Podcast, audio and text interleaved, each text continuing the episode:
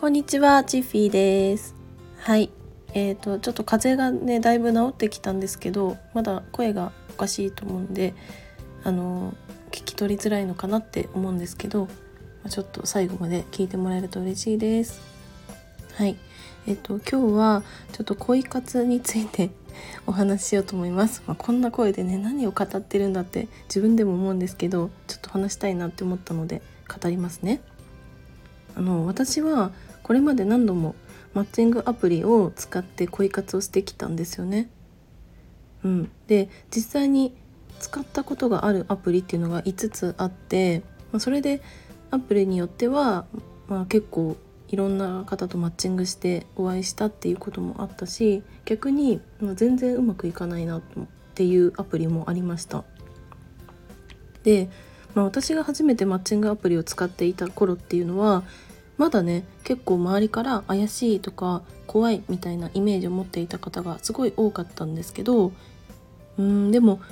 割とその最近はマッチングアプリで恋人ができたりとかそれで結婚したっていう方も増えてきたなっていう印象があります。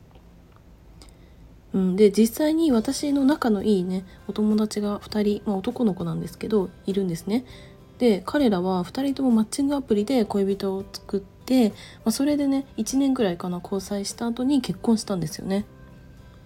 ねなんかすごい時代になったなって思うんですけどで私もさ何度かアプリで恋活をしてきたんですけどね結構その、うん、メッセージが途中で面倒くさくなっちゃってやめちゃったこともあったしで実際にマッチングしてお会いした方っていうのもいたんですけどやっぱりご縁がなくてそれで、うんまあ、アプリを一回やめてみたいなのをね結構繰り返していました。で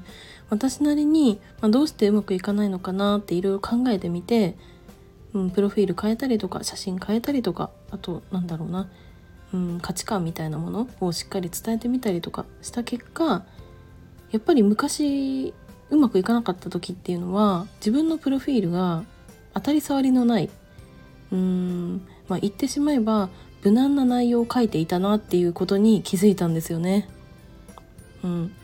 だからそう変な勧誘に引っかかっちゃったりとかもしたし初めてねお会いしたのにすごい慣れ慣れしい態度を取られちゃったってこともねあったんですよ。うん、で、まあ、それに気づいてからはプロフィールっていうのはもう自分のうんと等身大の自分っていうのを語るように決めたしまあ、あえて苦手なこととか、まあ、嫌なことみたいなのを書くようにしたんですよね。まあ、例えば、うん、苦手とか嫌というか、まあ、それはちょっと合わないかもしれないですけど私の場合は月に1回しか料理をしないっていうのを決めてるので、まあ、それを書いてますしあとは、まあ、休日も、うん、アクティブにね外出するというよりかはあの家に引きこもって、まあ、お仕事したりとか、まあ、勉強したりとか、まあ、そういうことが多いかなっていうのもあの書くようにしています。うん、そうしたらやっぱりさ毎日もしね一緒に料理したいっていう方がいたとしたら私はちょっと違うなって思われるし、まあ、休日も一緒に外出したいっていう方がいたとしたら、まあ、インドア派の私はやっぱ合わないかもっていうふうに思ってもらえるじゃないですか。